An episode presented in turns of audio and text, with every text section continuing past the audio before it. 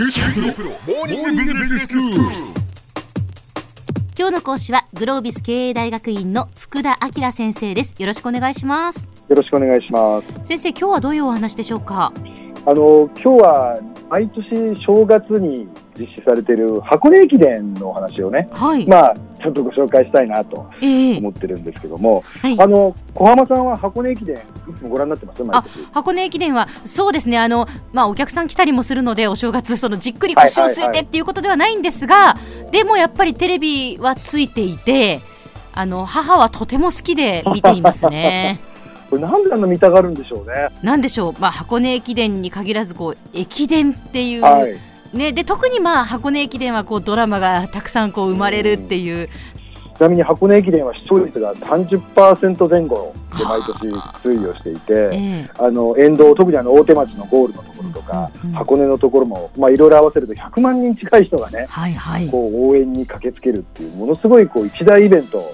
になってるんですねけど、まあ、これ結構日本固有のもので、うん、駅伝っていう考え方っていうのはあまり世界では普及してないんですよね。あそうなんですか、海外でやっぱ個人競技のマラソンっていう考え方がええええ強くてマラソンを団体で走る駅伝っていうのは、うん。なかなかこうここまでの日本ほどのね普及はしてないわけなんですよ。あーなんか確かにこう競技として、はい、そのね、オリンピックの競技でもまあ駅伝はないわけですし、はいそのバトンをつなぐリレーっていうのはありますけど、あくまでもこう短距離のものであって、こう長距離たすきでつないでいくっていうそういうスタイルってないですね。そうですね、ええだからこの辺りが日本固有の要素があるんじゃないかとほんほんほんで今日はそんなところをちょっとお話ししたいなと思うんですね。はい、で実は箱根駅伝の前には1日にあのニューイヤー駅伝っていうあの、ええええありますえっね。と実業団のチームがはい、駅伝を走るっていうのがあって、うんうまあ、正月三が日に必ず駅伝があるっていう。そうですそうです。なんでここまでこう企業も含めて駅伝こんなにね力入れてみんなが見るのかっていうところなんですけど、ええ。なんかこれは日本人固有のなんか組織とかええ。集団に関するなんか考え方みたいなものが映し出されてるんじゃないかって気がするんですね。うんでちなみにあの箱根駅伝を例にとるとうん。実は10区間あるんです往復で。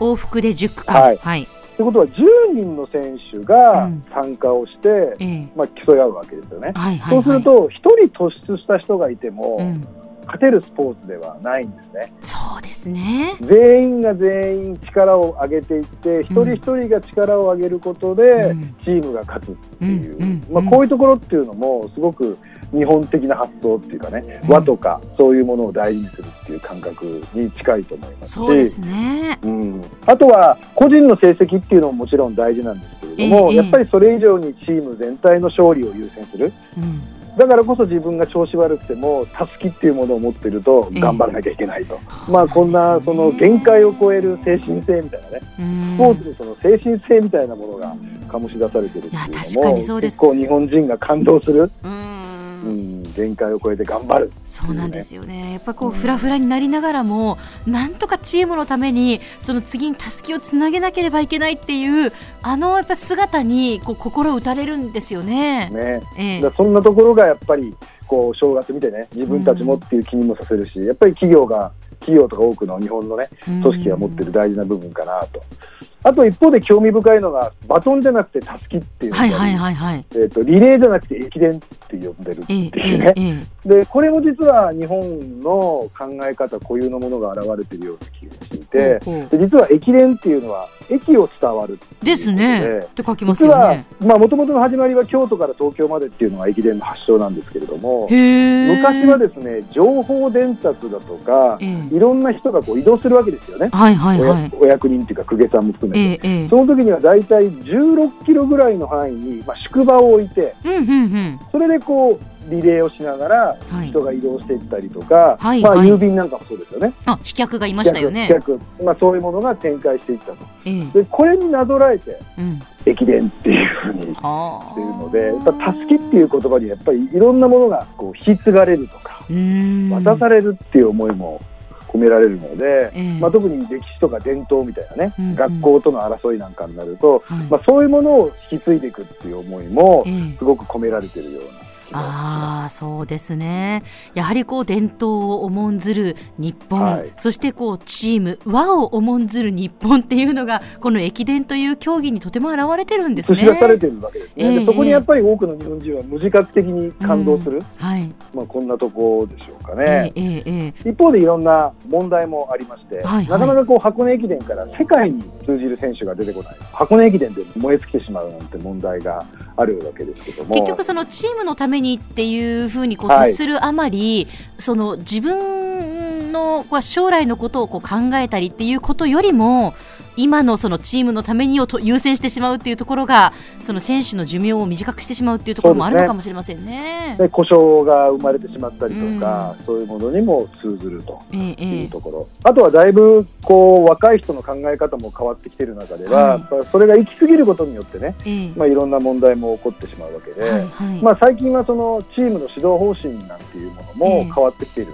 強豪校っていうのも増えてきてるんですよね。やっぱりこう、えー、青学の原監督がこう出てきてからなんか、はい、ああすごいなっていうのはとても印象にね今年はその総合優勝できませんでしたけれどもでもこう原監督がこう出てきてあチームのこうあり方っていうか指導の仕方って変わってくるのかなっていう気がしましたよね。そう、ね、そういう意味だと個々の力をいかに伸ばすかとか、えー、個々の自主性みたいなものをね、うんうん、どう引き出すかっていうことに力を入れてる、まあ、新しい世代の監督もすごく増えていると、えー、この東海大の監督、諸角さんっていう方なんですけども、えー、まあ、この方も結構個人の自主性とか成長を尊重しているっていう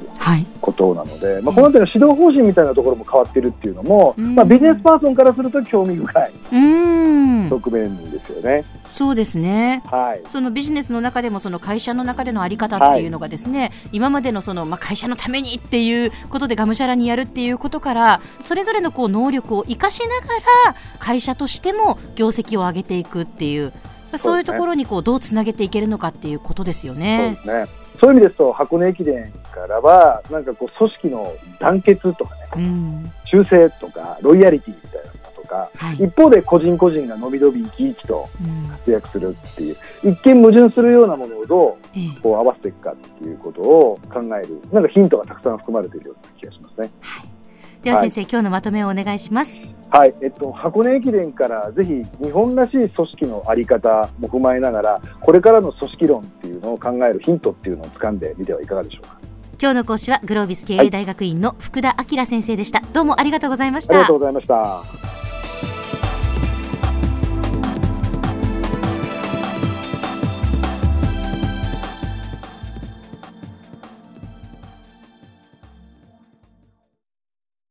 QTプロは通信ネットワーク、セキュリティ、クラウドなど QT ネットがお届けする ICT サービスです。九州中に展開した光ファイバー網を基盤に一番身近なビジネスパートナーとして九州の企業自治体の皆様をサポートします。詳しくは QT プロで検索を。